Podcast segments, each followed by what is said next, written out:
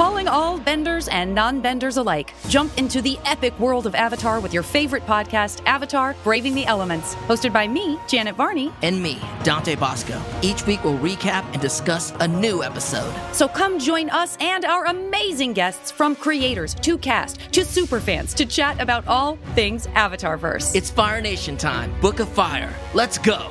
Listen to Avatar Braving the Elements wherever you get your podcasts.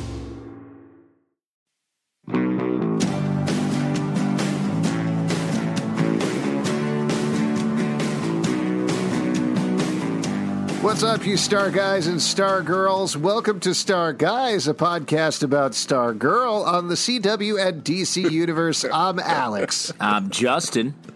I'm Pete. And we are going to be talking about the latest episode of DC Stargirl. Not anybody else's Stargirl. Don't you own her unless you're DC, okay? You own the trademark then, dudes. Stargirl Brainwave. Not Yeah.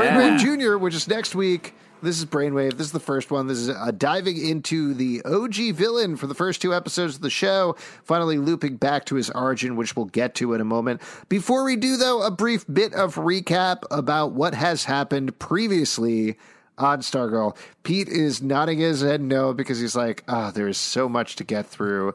I'm not going to interrupt it. Not me, not Pete LePage. It's his body language. Uh, it's hard to nod no. I'll tell you that much, and he does it somehow. Yes. Thanks, Pete.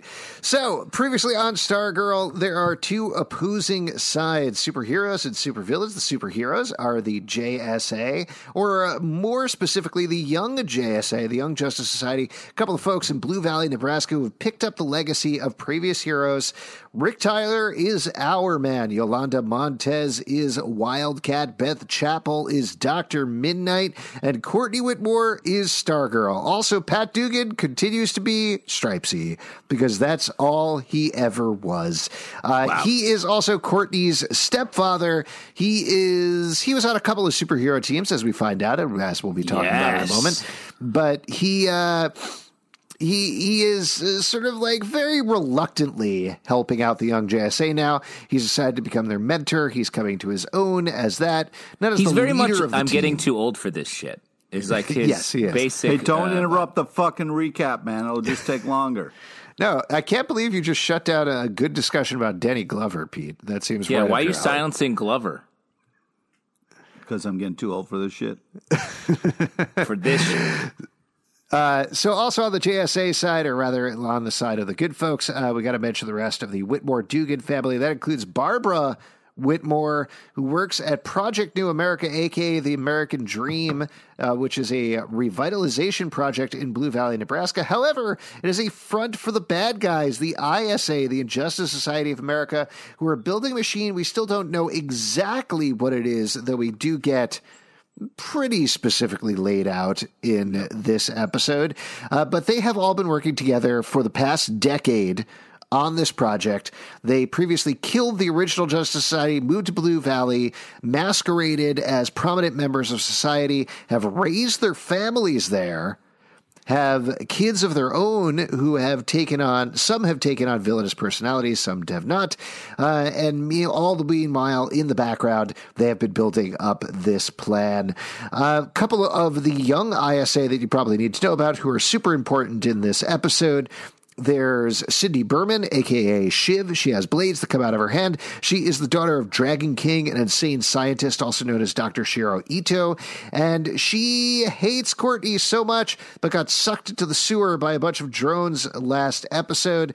Uh, so we pick up with her again this episode. Also, as mentioned earlier, Brainwave Jr., also known as Henry, he is the son of Brainwave. He is developing mental powers of his own while his father is in a coma in the hospital. And we find out a whole lot more about that this episode.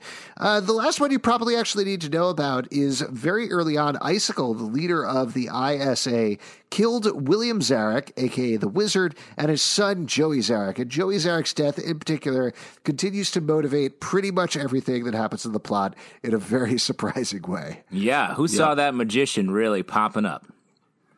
The you know that's the thing like uh, classic sleight of hand is it's right in front of you and you don't see the trick until it happens you know what i'm talking about That's good. Another great. So he faked his death. Another great thing we need to talk about is that um, Icicle is single. There's no doubt about that, and we need to just put out, Wait. put that out there. Yeah, we do need to mention that. Last thing we need to mention is uh, there is a kid named Mikey, and he likes to eat food. He He's- sucks. Fuck you. He's the greatest. It's weird. I- it he's really only is- ever food adjacent. Always food. he comes with. A I got to be Who honest. We isn't? were like we were like two thirds, three quarters of the way through this episode, and I started to get real worried for this podcast because Mikey was not showing up, and I was like, "Oh shit, what's Pete going to do if Mikey isn't in this episode?" That's Oh, literally the only thing he's going to talk about. And let me throw this shut out to you. We've never seen Pete fully shaved or not in a long time. He might be Mikey. Oh man. Have you ever thought? Have you That is thought about true. that? Huh. So let's jump into the episode. We kick off with a flashback as we have the past couple of episodes, except this one is decades ago. This is before even the ISA versus JSA fight. Uh, and we find out what happened with Brainwave. Back when he was a scientist, he was experimenting on a bunch of mice. We get some creepy mice with Laser mice. eyes. Mice. That's creepy as shit, man.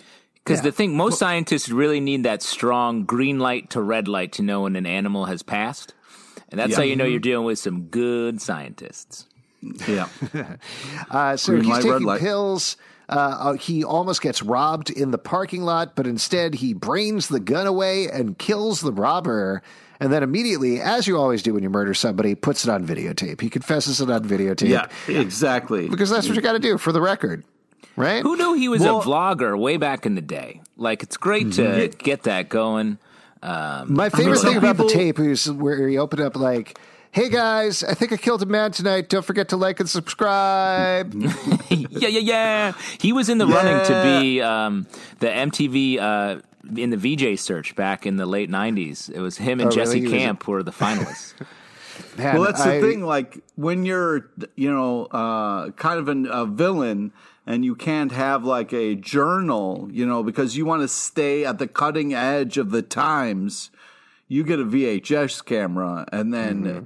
slowly record every day of your life since you murdered somebody. You know what I That's mean? pretty good, Pete. But I want to get back to the I want to be a VJ thing because I got a couple more jokes about that. I was really pulling for Brainwave, but I heard that like the on the internet they stuffed the vote at the last second for Jesse Camp, and that's why he lost. It's fucked up. It's unbelievable. Yeah, Dave Holmes is right there too. He's pissed. I can't believe I know this much about that. By the way, Uh, that is, I feel like for a certain generation, actually, the I want to be a VJ finale is seared in your memory as like this horrific thing that you could not believe was happening at the time. I'm When working you guys on. a- are done- I, am working on a theory that draws a direct line from uh, Jesse Camp winning that contest to Donald Trump becoming president. oh shit! When you guys It's, are done, it's a straight line that's very short. Sorry, Pete. When you guys are when you guys are done flexing how old you are, can we get back to the fucking episode? Oh, I'm sorry, Pete. We didn't all grow up watching the reboot of Beavis and Butthead that hasn't come out yet, like you, who was just Yeah. bored. Okay, Mikey, tell us what it's like to skateboard. Is it a cool hanging out with all these young Tony stargazers? Anyway, so he uh, tapes the tape, uh, and then it turns out it's the present, and Henry is watching. He sees his father's costume. He sees a pic of his mom, has a little bit of a brainwave, uh, and then he starts to watch through all the tapes, starting with day one. And this is basically his training montage, where he goes through what is up, Pete. What? Okay, so I really, you know, you know, I like when uh, things are like uh, to be continued, and then pick right up where they left off. It was a real nice moment where we saw the tape where he was like, "I killed a guy," and then Henry puts in the tape, picks right up from that spot. That's impressive. Uh, that's great. The note I mean, that I wrote down after him lining pulling, up like that? I mean, come on. The note I wrote down after him pulling out all those VHS tapes and having a VHS player is what is this, Riverdale? Oh, Yeah, made me laugh at the time. So there Well, we go. I think yeah, you know TV really reflects the pulse. Mm-hmm. And right now, the kids are really into the VHS, and Yeah. television is really repping that hard right now.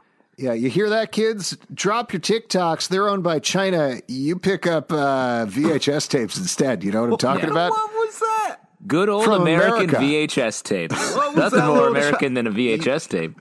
You've never sounded more old and more white than that fucking statement there, dude. That was fucking weird. That classic American company, Toshiba.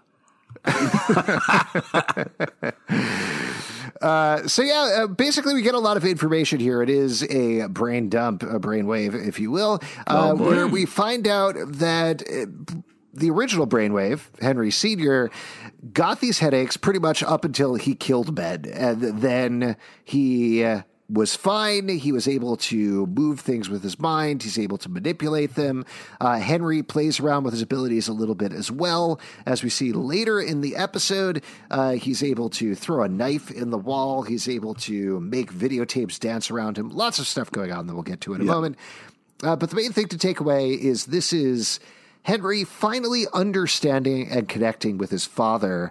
In addition, also finding out that Henry's dad, grandfather, was also very mean to his dad and hung him over a well. Which oh. my main takeaway from this episode through various things is lots of good parenting advice this week. Hmm. Okay, so first off, again, creepy wells. All right, people. Pete if you hates see wells. a well, stay the fuck away from it. Here's the thing, Anytime Pete. you You, hate wells, but you love fresh water. What do you do? You, you go you go to a river or a fucking stream or a fountain. Get the fuck away from a well, man. What I don't understand, though, is you hate wells, but you love cisterns, which is very confusing. Very Yeah. confusing. Now, so let me ask you. Uh, a toilet's just a well that you poop in. oh, that's gross. That's That why I always just make a wish right before. Oh, I don't want to know any details like that. Alex So- is making I another I wish. swallow, I swallow a bunch of pennies every day. Oh just my god, that is awful. To eliminate the middleman. all right, I don't want. I don't even want to. I don't even want to touch that. Uh, so uh, it's a little disappointing don't. because you know a lot of people get training montages, but Henry's montage is just like a him watching VHS tapes, which is we all know is it takes a lot out of you changing the tape every time. You know, you can't just Mm-hmm. binge. You know, you gotta you gotta take the tape out. You gotta rewind it. Because if you don't rewind the tape after you, oh, that's just a nightmare. You for think the he's next be person. kind rewinding? Yeah, you got to. You can't just. Yeah, yeah. You're the young one on the podcast, Pete. Yeah, definitely. Yeah, you're not only talking about VHS tapes, you're complaining about kids using VHS tapes. yeah. So Uh, c- over to Courtney. Courtney tells Pat about uh, what happened last episode. There's a big climactic happens? battle where Courtney was fighting Shiv. Henry came up. They could all hear each other's thoughts. Uh, Henry didn't know what's going on, and eventually he blasted them, not exactly to safety, but away from each other. So uh, I, I just want to mention straight off, like. I like what they're doing with the Courtney Pat relationship now. That it feels like they've come to an understanding. They're a little more equal in the partnership, which is something that we've wanted all along. Yeah. Yeah. And what I But like about do it is think- Courtney's established herself as this like hopeful, trusting, Yeah. like uh, character, while Pat's the more like, hey, let's slow down and take it easy, which is Yeah, it he's flips the the more- sort of. It flips the sidekick hero relationship in a fun way, I think, um, and uh, it's really. I think Courtney really shines in this episode because of that. Yeah, I think it's it's nice because it's like you have the grizzled vet and the uh, you know new person who thinks they can uh, change the world. So it's a fun team up of kind of like we should do this, and Pat's like, well, you know, um, you know, the the family's evil. The father was evil. He's probably going to be evil, and she's like, no, I read his thoughts. You know, maybe we can turn him to the good side here. So I like the idea that she's fighting for that because with her track record, she stumbled across three heroes very easily. So why wouldn't Henry also be a hero in her world? You know, it makes sense to me. I, I like this. I can understand where she's coming from. Well, uh, this is jumping ahead because one of the big discussions of the episode is Don't should do it they have. Hold on. Should they have Henry join the JSA? And we get a pretty clear split here where Beth is like, well, I don't know. Let's think about it. He could be a really good asset. Courtney clearly is completely on board. Rick is like, hell no, that guy's bad news. His dad was bad news, and so is he, which is kind of funny, of course, coming from Rick. Uh, he Right. certainly looks to legacy quite a bit. And Yolanda, of course, has, I think, the strongest argument, and certainly the first thing I thought of when they were being recruited is Yeah. however it happened, he leaked her nudes, and that is Yeah. fucked up and unforgivable. And even if they want to make sure he doesn't go bad, he should not be on the team. I think. Yeah, and also For the uh, sake he of the was team. way he was way too casual. Henry was like, "What? Are you still mad about that? Like, are you fucking kidding me, dude?" Well, the, the the JSA backstory aside, I feel like this episode does a good job of of showing Henry floating between being good or evil throughout the Yeah. episode. And like, and what sucks is the male nurse pushed him over to the dark side. Like he was like, you know, Courtney gives him this big talk, like, "Hey, you got to look deeper. People are better. It's about love." And then the fucking male nurse shows up and is thinking horrible thoughts, and then he's like, "Fuck it, I'm evil." Uh, I'll just mention it's just Nurse Pete. That's a good point. My bad. Yeah. no, sorry. all right. Pete lives in um, inside the Robert De Niro classic movie Meet the Parents. hey, Pete, I have nipples. Can you milk me? I wouldn't want to. Oh, okay. What if it was the last source of milk on Earth? Alex's would die. nipples. Yeah. What if you really wanted ice die. cream? What if you really wanted a milkshake? I will say the uh, milk so- that comes out of Alex is pre-shaken. It's true. I'm always jumping around. So then we get a bunch of a really cool Easter eggy backstory for comic book fans, but something that, of course, is going to pay off on the show both immediately and I think long term as well. Where we get a whole long scene. Pat explains that Dr. Ito is also known as the Dragon King. Um, he and Sylvester Pemberton, aka the original Starman, were both in a team called the Seven Soldiers of Victory. Now, if you're not familiar with them for the comics, they, like he describes, predate the JSA and the Justice League, and they were really in comics one of the first attempts to be like, let's take these single characters and throw them together on a team. Yeah. and it didn't really work. Here come a bunch of They- weirdos that don't Yeah. have anything in common. Right. And I thought this whole scene was very fun with Courtney appropriately pointing out, like, uh, you got a cowboy and, like, uh, other dude. Yeah, what I- is going on? The here? YMCA dig was a little much, Courtney. You know, I mean, come on. Yeah. Uh, but we do get a, a couple of characters established beyond uh, Stripesy and Starman. Uh, we find out about Shining Knight, who, if you've been paying attention to the show, you know what's going on there. Oh, the Vigilante, Crimson Avenger, and Wing. Uh, and there's at least, my count is off, but I think there's like two more there because, as they mentioned, there's eight members, even though there's seven. there's seven. Yeah. And I feel like the joke there is that Stripesy wasn't part of it. Yeah. Right? yeah. Yeah. He was well, and he was. He's always been a sidekick, um, and now Yeah, the fact that he's still sidekicking for a teenager is. I hope they actually reconcile or deal with that uh, in a fun way. Um, but I, I like the idea of an older sidekick. It flips the script. Me too. Uh, and the last little detail we got is that Dr. Ito built a living weapon to destroy New York. They beat him, and then they all lost touch, and he's wondering where they are. Maybe Yo, he that wants line. to like that line was. Cra- I lost touch with him. Huh. Yeah. I really wish I knew where they were. Cut to creepy janitor. Yes. Uh, well, and I do think, like, beyond the janitor, we're going to see more members of the Seven Soldiers of Victory going forward. That to me feels like a further down the road thing. Um, but yeah, as you mentioned, yes, we get the janitor. He's mopping up. His mop begins to glow. It turns out it's the cosmic staff, but it's not. He drops it, and it's just his mop. So clearly, some stuff is going on in his brain that we'll be dealing with in, uh, I want to say, approximately two episodes' time. But that's a classic Sweet. janitor who doesn't sleep hallucination. Um, Oh, 'cause yeah. As we I established, he's to- working both the day and night shift, and he's gonna. Any janitor is gonna start to imagine uh, magic mops. Yeah. Yeah. Especially with all those cleaning products around, you're going to see floating Exactly. mops all day. Yeah. You mix that ammonia Uh, and bleach, man, it's the ultimate high, and it also kills you. So I over don't- to Cindy's house where Beth is using her Dr. Midnight goggles. It's completely empty. Cindy has withdrawn from Blue Valley High, but in fact, she's being held in prison in the sewer by her dad. Again, another great parenting tip. Yeah. Uh, She complains about Courtney and Henry. And again, uh, uh, we've talked about this the past couple of episodes, but like the relationship between Shiv and Dragon King is so good. The way that they Yeah. play it out with the Yeah. father daughter thing, but they're both fucked up at the same time. Uh, Agree. Yeah, a lot of great things with uh, with that. But first, I just want to. I'm sure you guys got uh, threatened as children to be thrown into the dungeon with Grundy, right? Like that. would- To me, it was like, okay, there's a timeout. You know, there's you know, but then there's the Grundy cell block. So I feel like that's always a good thing to have in the back pocket if you're a father. Yeah. Are you spanking your children? Are you grundying your children? Was the big Yeah, debate. exactly. Growing up. Well, I do Grundy. the, I do the other thing that Dragon King does when they get a little too wild and start using their blades to try to open the doors. I just gas them. Yeah. Oh, that was hilarious. He he admits that he gassed her as a baby.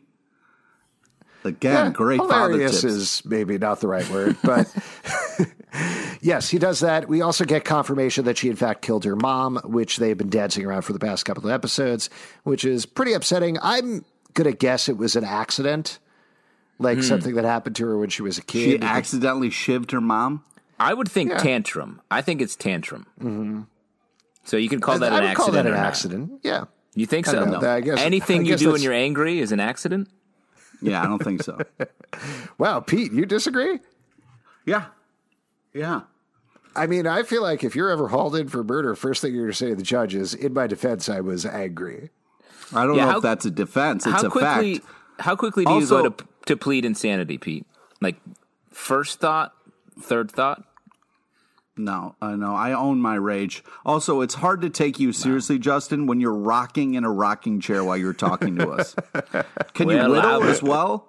I'm enjoying this mint julep on a porch. How am I not gonna rock? really unbelievable. Well, back in my day, a VHS tape, it was uh, one of those round things that spun around that you shine light through that I'm blanking the name on.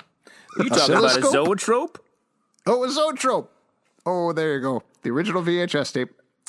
Now So we got you get to these the- hard light holograms we're uh, generating and we interact with.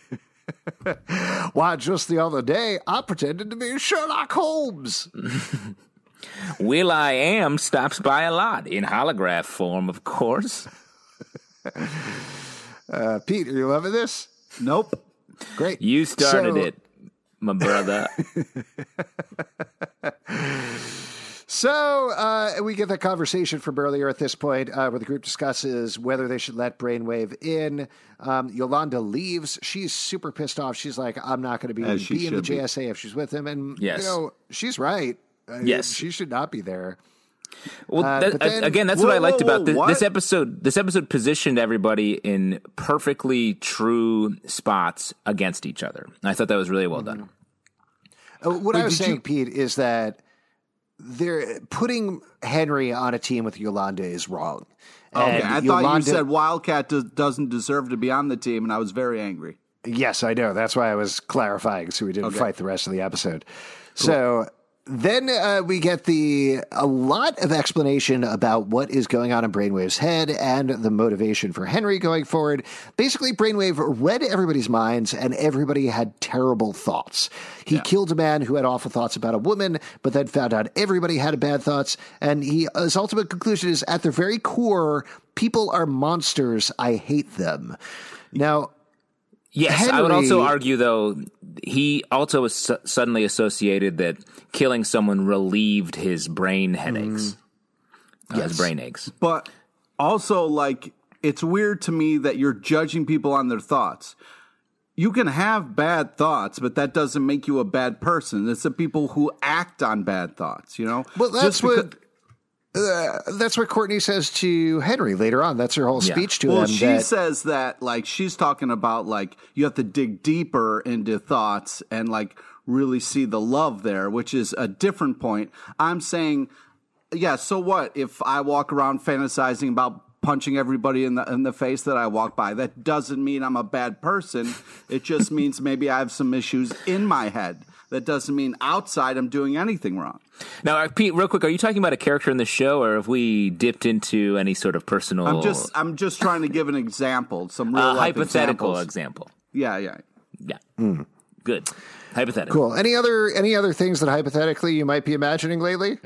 I don't think uh, that's a good idea. But I just think that it's weird that all of a sudden, just because you can read thoughts, that's not that doesn't encapsulate uh, who the person is. You can have random weird thoughts all the time. That doesn't mean you're you know you're a bad person. Well, in the I JSA mean- have this discussion of like, can people change? Or are they set in their ways? And I think that's sort of the thoughts versus actions is is another iteration of that same argument. And I mean, we'll talk about this in a minute, but uh, we the episode falls pretty hard on one side of that.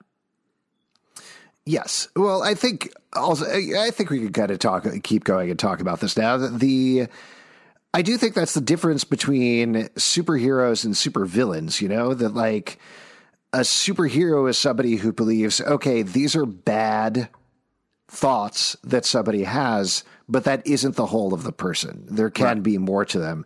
And the supervillain, which is Brainwave, for example, is like people have bad thoughts, they're bad. And whether he associates it or not, it's the continued the dot dot dot is like me who is also bad so he's Right. using it as like you were saying justin a way of propelling his bad behavior his terrible behavior forward And I also think He's this trying plays to- into the the ISA's ultimate plan, which is involving some machine where they can like broadcast the mind control across six states. I think they said. I feel Yeah, like they're six trying to create a world where they are the arbiters of what is good and what is evil, and because they themselves are evil, it no matter what their intentions are. Because I do think Icicle has some like quote unquote good intentions with whatever this evil plan is, but it is inherently evil because they themselves have no moral center. yes Well, that's weird that you talk about Icicle like that because he straight up killed the musician and his son, and it seems like he didn't. You know, you didn't need to do that. I agree, but he still thinks he has good intentions. He thinks that he's killing them to further a purpose because they are about to expose or bail on their big plan. And they're trying to create a utopia for like the next generation or whatever. Um, but he's still evil, but he still thinks he has good intentions. Yeah, we Yeah. talked about this a bit in, I think, the last episode, or we've talked about this a couple of times in different ways, but the members of the ISA all have different levels of morality. Like at this point, Yeah. Sportsmaster and Tigress are essentially parody is the wrong word. I'm blanking on the word, but they're like they're very broad. They're basically like, ah, we like doing evil crimes. Yay, crimes. Crimes are cool, and that's pretty much the level that they're at. Gambler, I think, is also kind of at that level, maybe even a little more sadistic. Fiddler, we don't Yeah. know about yet. Uh, Dragon King clearly is like, give me more bodies to experiment on, and including my daughter. Uh, and that's all he loves. But to your point, Justin, Icicle is a little more nuanced than that. He is trying to do things to protect America, to protect his family, but he has no moral compunctions about killing people or doing whatever he needs to do to get his goals. And that's where he goes wrong. I, uh, I agree with you, though. I think you're missing out on the gambler. I think he is more evil than you're giving him credit because he also littered, and that is just fucking ridiculous. It's truly the most evil thing. And another thing we should talk about is um, Icicle's um, uh, insane hotness and heat that he has with Barbara, that we see a, a great No, deal let's of now. not jump the fucking shark yet. Okay. One thing I would like to point. I would one thing I would like to point out though is Sorry, that- is that a uh, fuck shark? I don't. So one thing I would like to talk about though is Icicle doesn't seem to be putting his evil shit on his son. It seems like the son is kind of like excused from all of Icicle's fucking madness.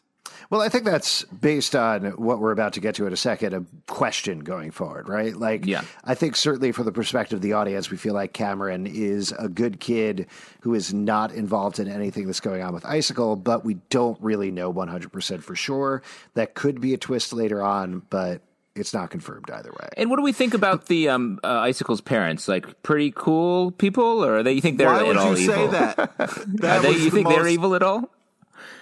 that they are the most like that Hitler evil prayer moment was kind of the creepiest thing I've ever seen in my It's life. like uh, that's confidence to be like, no one here speaks Danish. Let's say our evil prayer.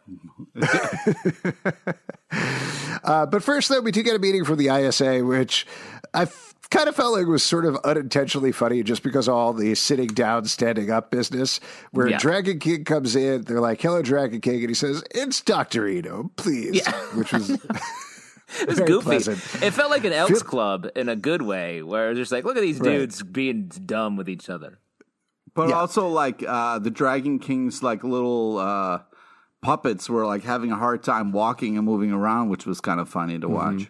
Yeah, I mean, I think the show is going for that, right? They are supposed to be like not goofy, but right on that line between goofy and evil.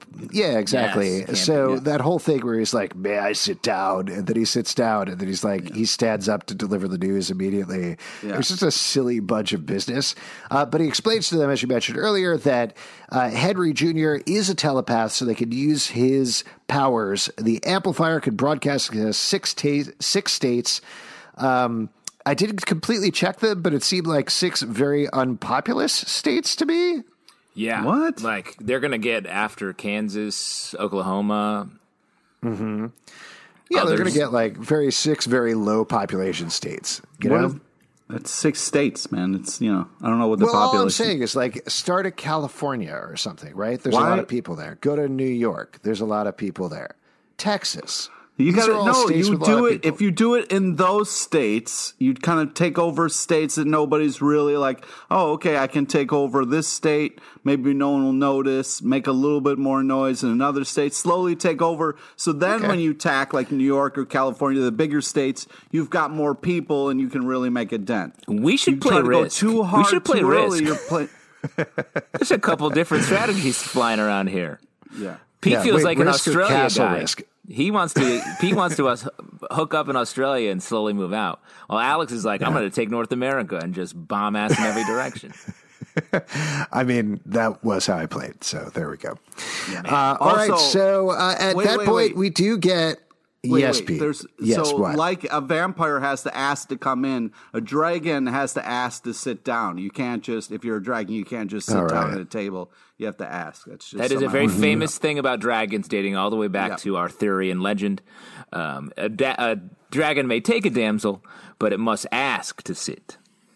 Yeah. Well, this is why Arthur founded the Round Table, right? Because he wanted to keep all the dragons away, and they were always trying to. They were always after his lucky chairs.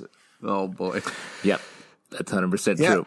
there we go. That was too many things at the same time. All right, so uh, Jordan at this point is looking at some files of some men, clearly the men that uh, helped kill his wife, most likely, I believe. Uh, when Barbara enters, she apologizes for abruptly leaving uh, to uh, last episode. Sorry, Yeah. Yeah, uh, when when, she was Courtney in the was in the hospital, he says she has absolutely nothing to apologize for, uh, and he gives this very sweet explanation about how the project cost him time away from his son, but he doesn't feel a sense of accomplishment. His wife would cook him dinner. After he finished a big project, but she's gone. So Barbara invites him over for Barb, a what are you sexy doing? dinner just for two. Barb, what are you doing, Barb?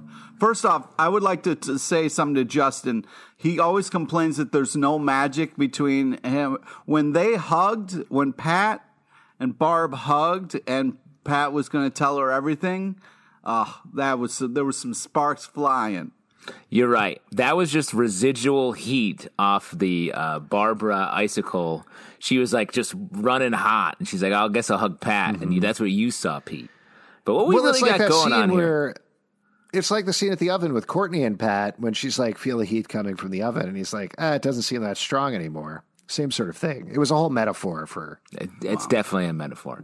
And Icicle like knows what's up, so of course, for his big date, he brings over his parents and his son. Yeah, Yes. that creepy approval shit was really fucking weird at the end of that night. Yeah. Uh, now we very briefly get a nurse, gender der- not determined, comes in, uh, checks on Brainwave. Uh, the nurse thinks about never liking him. He's been in there for months. They should terminate life support. Uh, at which point, Henry falls on the side of all people are monsters and takes his dad hand. Now back to a scene I'm sure Pete liked quite a bit because it's Wait. at the pit stop. Yes, Pete. Okay, so uh, first off, I understand like not liking Henry. Like that's definitely. I, if I was a nurse, I would be like, "Yo, you fucking suck, dude. You're a piece of shit." But then going to that person and be like, "Yo, you should get this guy of life support." I felt like it was a little extra step that I wasn't on board with the nurse there. So I was a little disappointed in that nurse for that part. Well, it's just an everyday thing for that nurse. It's like, uh, Pete, you love uh, Subway meatball subs, but if you had to make them all day, every day, you'd be like, fuck this sandwich. Oh, interesting. All right. or I would be like making them and also eat like make one eat one. You know what I mean? You would drown in meatballs. You're saying? Yeah, yeah, Would you do like a Lucy Ricardo type situation with it coming down the conveyor belt?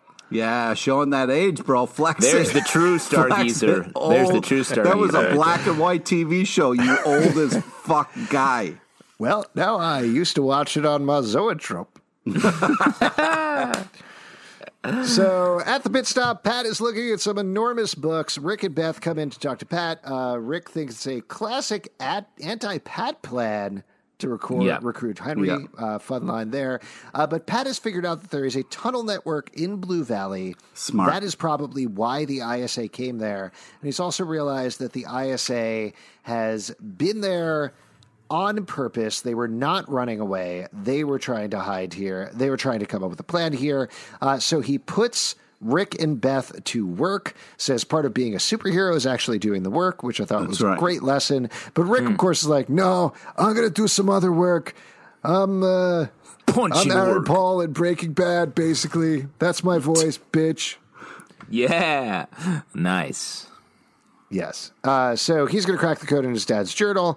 Uh, I don't think we check back in with him at all later, but I assume that'll come into play next episode.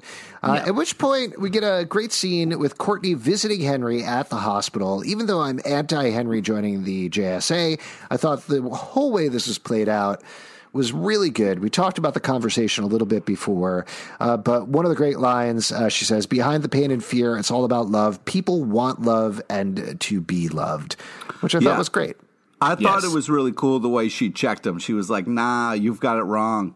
You're just looking on the surface, man. Shit goes deeper than that." Yeah, it was a real philo- uh, philosophy lesson, uh, like Yeah. straight out of Moulin Rouge, um, armchair philosophy, and she gives it to him hard. Well, she's like, "Stop, you know, stop being so surface. You know, stop looking for excuse to be evil. Fucking, you know, love is where it's at. You piece of shit." Yeah, that's. Uh, Uh, I mean, I also like lightly the, what eventually pushed them over the edge, though. The fact that she was like, I can't imagine what it would have been like to have him as a father. And he's still, uh, he's still got his father's back, even after all of this, showing how tight those family bonds are. Um, plus, maybe the abuse and the gaslighting that's happened from his father as well. So it's all very sad and fucked up, but it's played off in the right Yep. way. And then we get that big dinner. Uh, Barbara's making Yes. family dinner for eight. She's freaking out. Pat says he's going to help, but he's got to tell her something first. Courtney stops him, says, Yes, I have to tell you I failed a history test. Um, tells him not to say a word. He's like, No more lying. Uh, which sets up the end of the episode. We'll get to in a moment. At which point, as we mentioned, the whole Mahkent family comes over. Courtney Courtney's very excited to see Cameron. Jordan likes their house.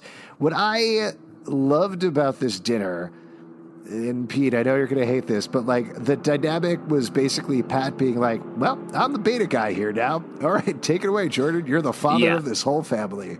Well, yeah, he he gave up First the off- goat very fast. Well, first off, we got to back up the truck a little bit.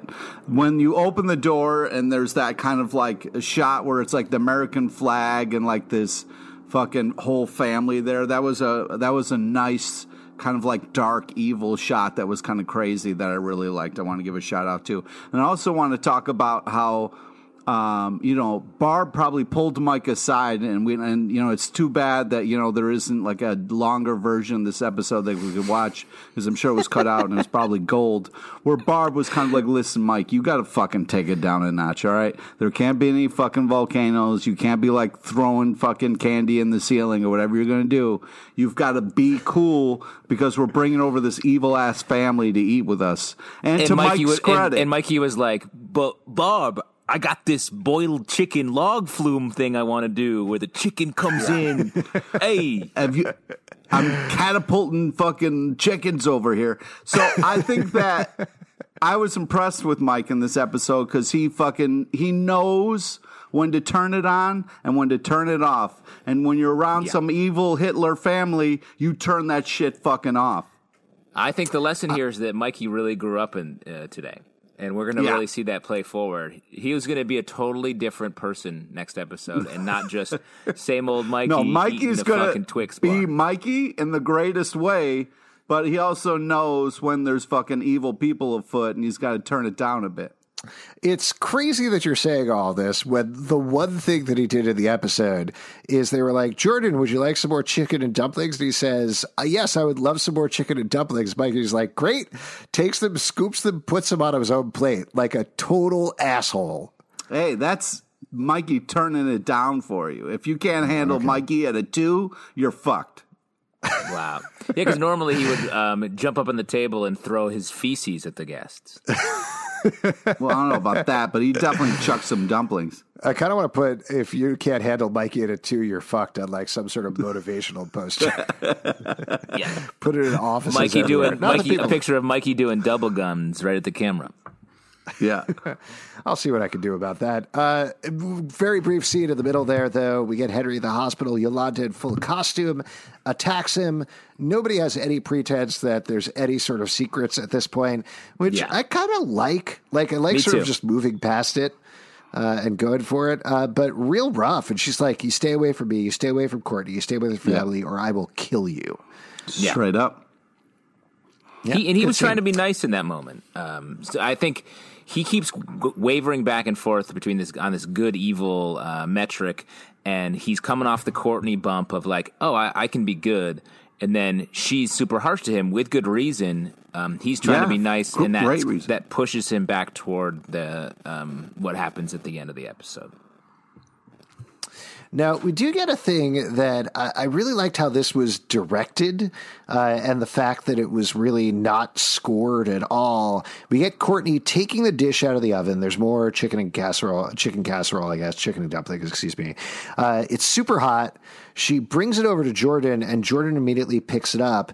And the whole thing, like, they could have moved through that very quickly, but I appreciated the fact that they spent time to build the tension there, just have her Yeah. bring it over, no music below it, and just have this realization slowly come over her. I thought that was very nice. I agree. Yeah, it was a I'm- great detective moment for her and very superheroic. I thought. And I also like the distraction of him like looking up, so not really r- paying attention to what he's doing. But I also wondered if he kind of did it on purpose to be like, you know, like, what are you going to do about it? You know what I mean? I'm fucking icicle. Yeah.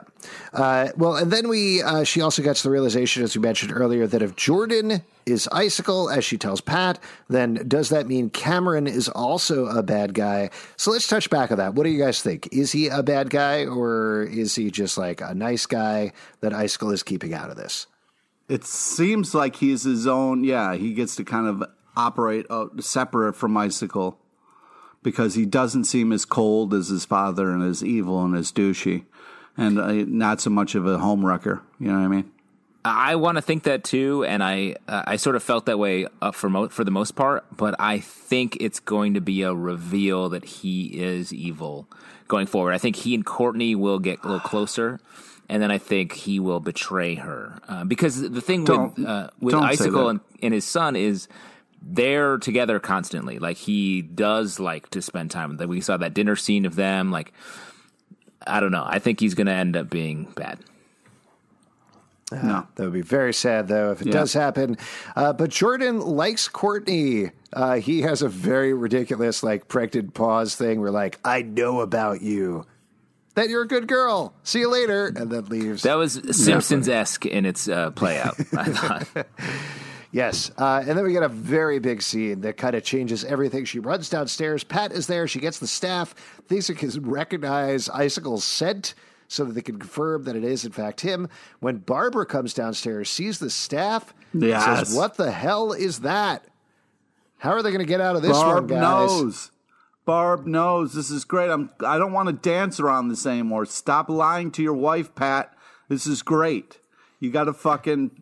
You got to be on the same page. Stop I'm lying to so your stop lying to your she- roommate. Stop lying to your roommate. That's also your wife, Pat. Yeah. Uh, fuck you Yeah. for saying it like that. I think it's. Well, here's I'm- the thing, though. I just want to add that, like, if Barb gets really pissed at Pat about this, they might continue to sleep in separate beds in separate rooms. Fuck you. I mean, what? What are you even doing? Wow. Whose side are you on? Are you rooting for friends. Icicle? You piece of shit. I mean, kind of. They do have a lot of chemistry. Who And gives a Barbara- shit? He's evil. Barbara, Barbara's like, "Hey, came home from work. Are we having dinner? I don't even care." Versus like, "Oh God, my boss is coming over. I love him so much. I have to cook the most wonderful dinner." It's your boss. There is a certain thing to that. You fucking asshole.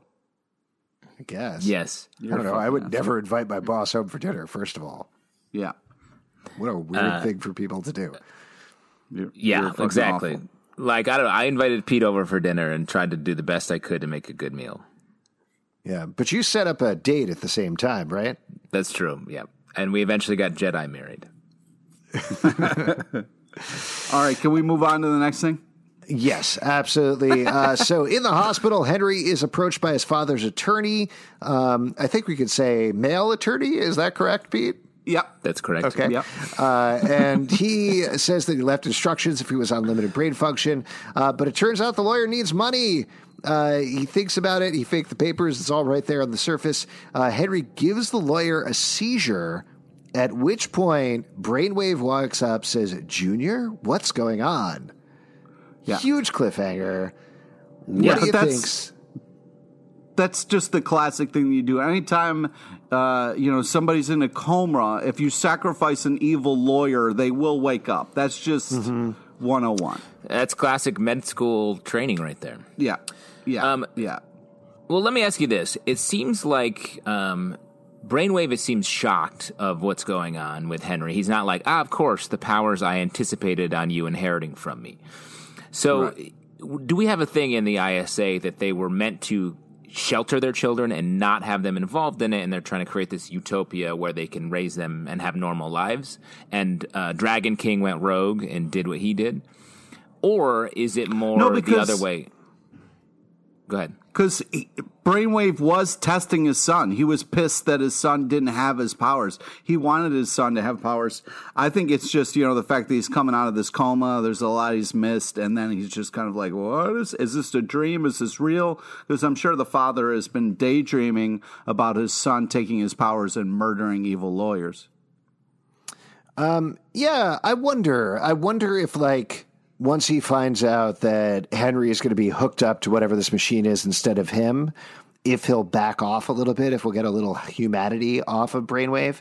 Um, I also wonder if he's going to have his memory or anything like that. Not that it matters that he knows that Courtney is Stargirl, because everybody knows that Courtney is Stargirl. Yeah. Um, but I think the big thing, because next episode is called titled Brainwave Junior, is we're going to get a resolution on which side Henry falls on, and I I I feel like ultimately it's going to be the good side, even though Really? he's still going to end up hooked up on the machine.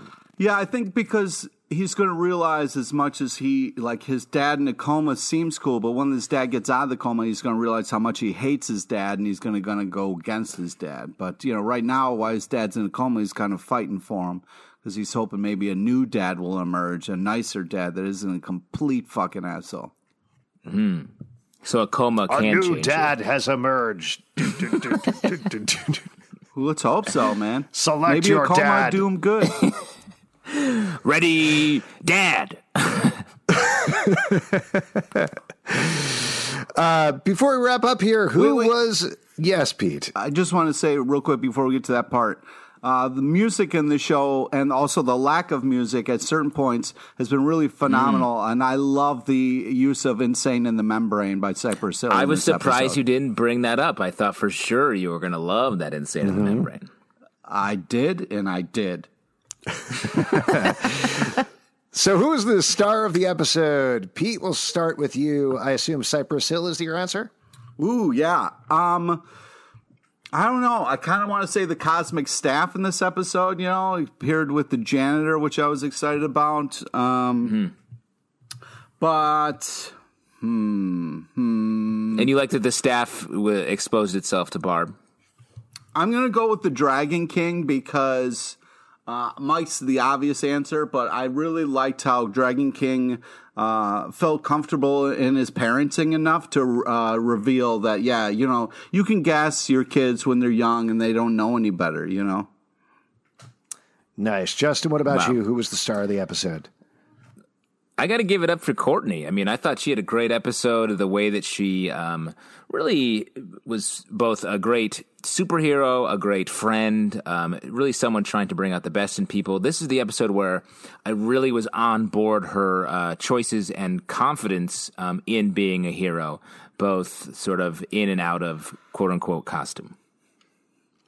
I'm going to give it up for Henry, which I feel like is kind of an easy one, but the moral quandary he was going through all episode was really well played out. The discussions were good. Yeah. It gets to the core of, like we were talking about, superhero versus supervillain. And I felt it was strong overall. And I'm excited to see what plays out next episode. I wasn't quite sure given that this episode was Brainwave, but there was so much focus on Brainwave Jr., why we were stretching this over two episodes. But I feel like I have a better sense of that now, and I'm excited to see what's next. I would have said Henry, but I didn't believe like he knew too quickly what to do with the VHS tape and the player. You know what I mean? Mm-hmm. Like, there's no way a younger kid, kid, would just be able to walk into a weird closet and know that. Right oh away. yeah, you'd want to be like uh, some sort of like kids react thing. Be like, yeah, what exactly. is this? How do you?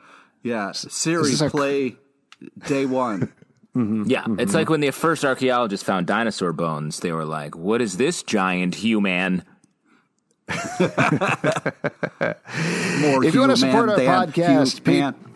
if you want to support our podcast, patreon.com slash comic book club. Also, we do a live show every Tuesday at 7 p.m. to Crowdcast and YouTube. Come hang out. Ask us questions about Stargirl. We would love to chat with you live. iTunes, Android, Spotify, Stitcher, or the app of your choice to subscribe and listen to the show. Star Guys Pod on Twitter, Instagram, and Facebook. Comicbookclublive.com for this podcast and more. Star Guys, Star Girls, gender doesn't matter. We'll see you next time.